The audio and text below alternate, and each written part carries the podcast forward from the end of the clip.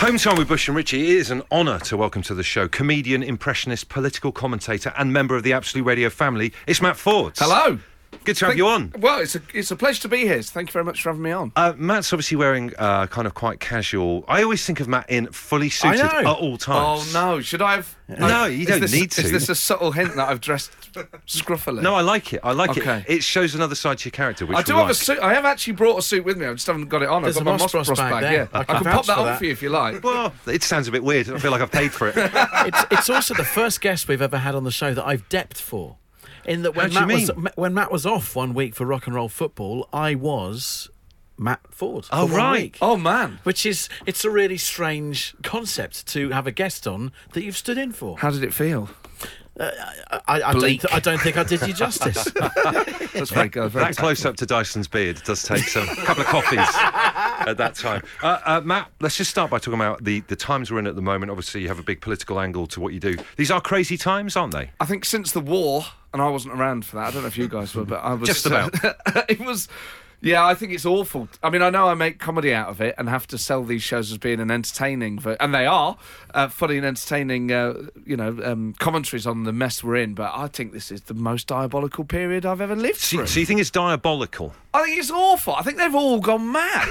Think whatever side you're on, it's. I don't know anyone that's happy at the moment, and it's not, well about politics. I know, ha- Yeah. you know, not everyone's depressed, but politically, I don't know anyone that's happy with the way things are going. That was a question I wanted to ask you, actually. And I know sometimes at interviews, you get to the in- end of an interview and you plug all the dates. But I want to mention your dates now and then ask you a question. right? Brilliant. So you've got your political party podcast going daily from the 11th of November right Yeah. through to the election. Madman. You've got your Brexit. Brexit pursued by a bear from the 9th of November tour. Yes. You've got a chat with Sadiq Khan live for the podcast on the 18th of December. Yes. So, with all that going on, Yeah. when the election actually became a thing and was announced, you, with the field you work in, surely you must have. Were you happy or were you thinking, how am I going to fit this all in?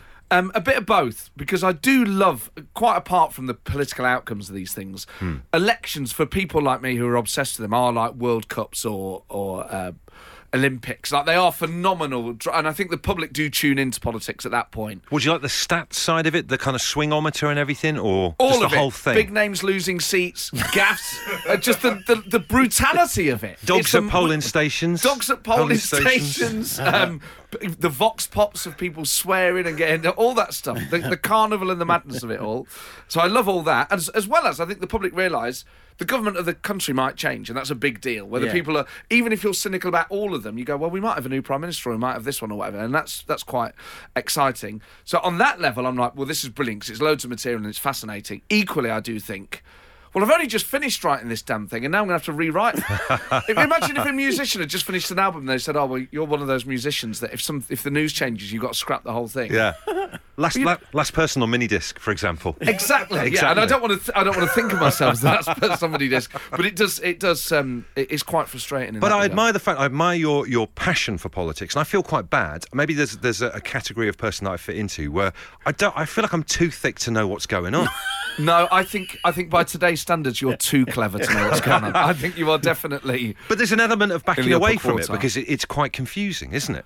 I think I there's feel an like I'm element- backing away. I think there's an elephant, uh, an elephant. I think there's uh, there's an element that's for people they feel it's confusing. I think also as well, people are just sick and tired of it. Yeah. Yeah. Whatever side you're on, I think people just go, "This is interminable, endless drudgery and chaos." And I, th- I find even myself as an obsessive that sometimes I, over a course of a week, will maybe watch less news or consume it less. Yeah. So I think most people are where are in your sort of shoes in that regard. How do you keep on top of it? Because, like you say, you, you're doing the podcast daily now. It's the UK's number one political podcast, uh, the Political Party podcast. But you, you're doing it daily because it changes so quickly. How do you keep on up on what's going on? I'm do? sa- I'm like a I'm an addict really, so it's not even even if it's bad for me. I I um I'll wake up sometimes. I'll be in bed at like half six, seven in the morning, just scrolling through. Really? My girlfriend's like, "What's going on?" What? And I'm like, "Oh, well, I think Rees-Mogg said something stupid," and I'm just, I just can't get enough of it. I can't, I can't live knowing there's politics happening out there, and I don't know some detail. You don't about go to a service station like Jeff Stelling and prepare? Doesn't he go to Is a that service? what he does? He He goes to a service station. I can Why? vouch for this because I saw him do it. Oh, really? You've yeah, seen him do it? Um, it's Winchester northbound on the M3. I promise you. I promise you. But he's he's only ever in one place. he only, he's, he only, it's not like he's all around the country, so like service stations. It's- Why is he he likes going there? work. Apparently, he takes all of the stuff, all the papers of the week out there Yeah. with him ahead of doing Soccer Saturday, and he just sits in a service station because he likes it. Maybe I he's on the think- overbridge. Well, f- strategically, um, Here we go.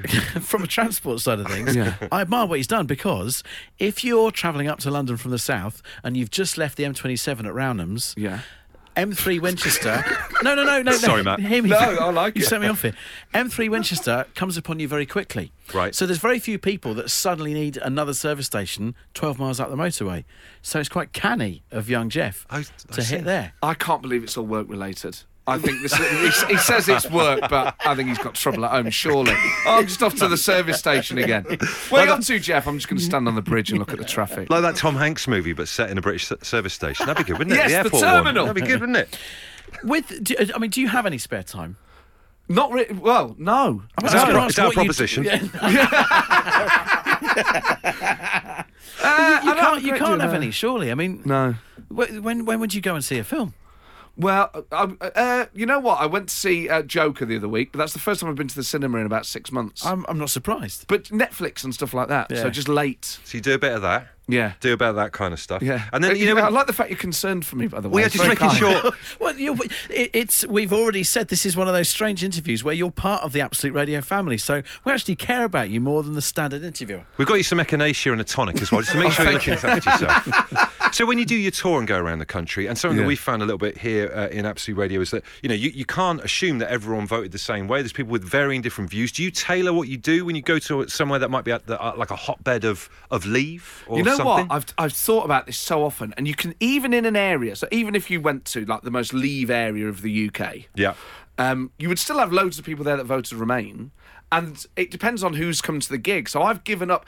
I've given up second guessing audience on any criteria, whether they're old, young, black, white, wherever part of the country, because in inevitably what happens is you end up second guessing yourself and you think, oh, there's a few older people in, maybe they won't like swearing. Yeah. Often older people absolutely love swearing. Like it's the dirtiest bits they like the most. So I've just given up. I just think, you know what, I'll do it. I'll, I'll try and do a bit of local at the top. Yeah. About like the local MP or the way they did vote and tease them a little bit.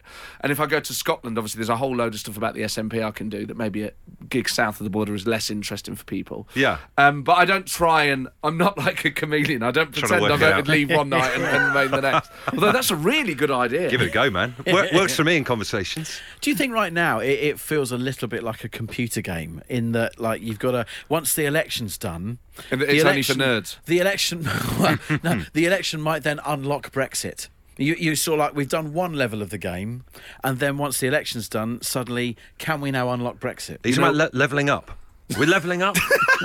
we might be leveling up. I, I, I'm really, I hate to be the person who says this. Regardless of what happens at the election, Brexit is going to go on for the rest of our lives. oh my word! because mate. it takes, just in terms of the technical detail, most of the withdrawal agreement was just an agreement to reach future agreements. So they all need to be agreed at some point in the future on medicines and all sorts of other things. And then on top of that, people aren't just going to go, oh, well, that's the result. That's it. It's over. The people who hmm. are pro European are going to go, well, we want to rejoin at some point. Yeah. This is it. We are stuck in this argument forever. We had friends from Northern Ireland with us over the weekend, just gone. It's, yeah, and they tried, it's more horrific than Jumanji. they tried to explain to, to us what would happen with the whole Irish border thing, and uh, it's just unbelievable.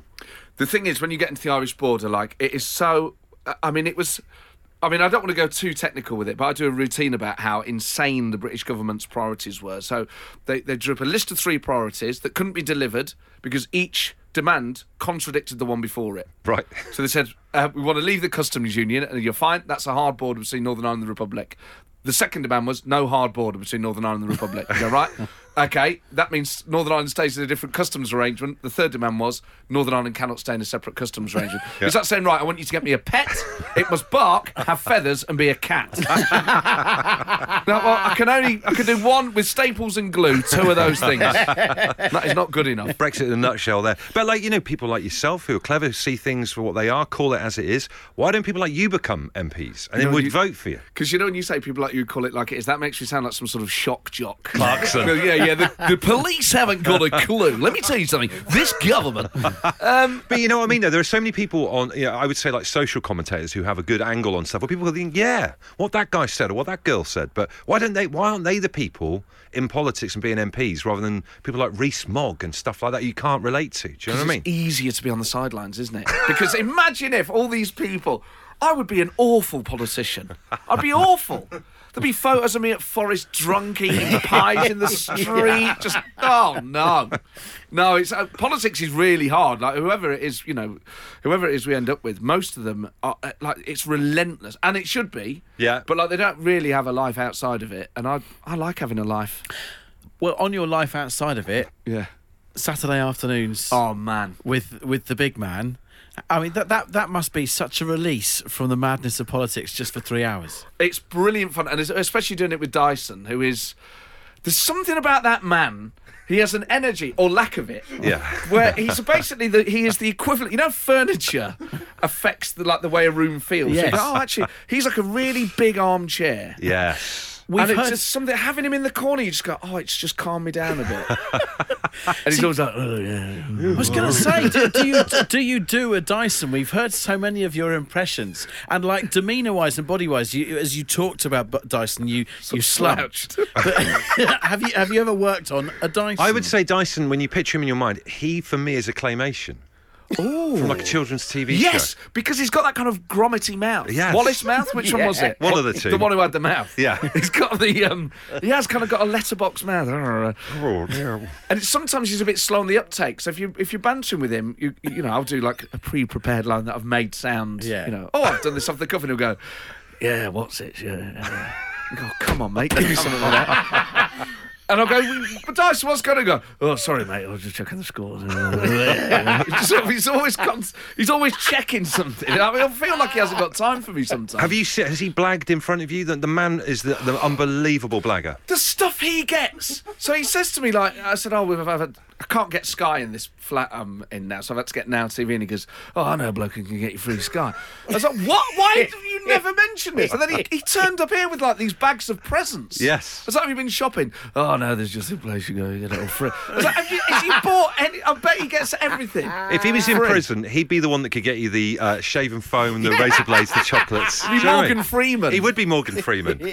uh, well, listen, uh, busy chap. Let's just recap then, Matt. What have you got going on for people who want to catch a bit of Forde action over the next few Oh man! months? So uh, there's some hot Forde action at the South Bank Centre this Saturday uh, with a, a now fully updated Brexit Pursued by a Bear stand-up show. Uh, my podcast, The Political Party, goes daily throughout the election campaign from Monday the 11th of November, and the Christmas special of the Political Party podcast is at the Bloomsbury Theatre on the 18th of December with Sadiq Khan. Awesome, Matt Forde. Thank you so Cheers! much. Thank you so Great much. to see you. Pleasure.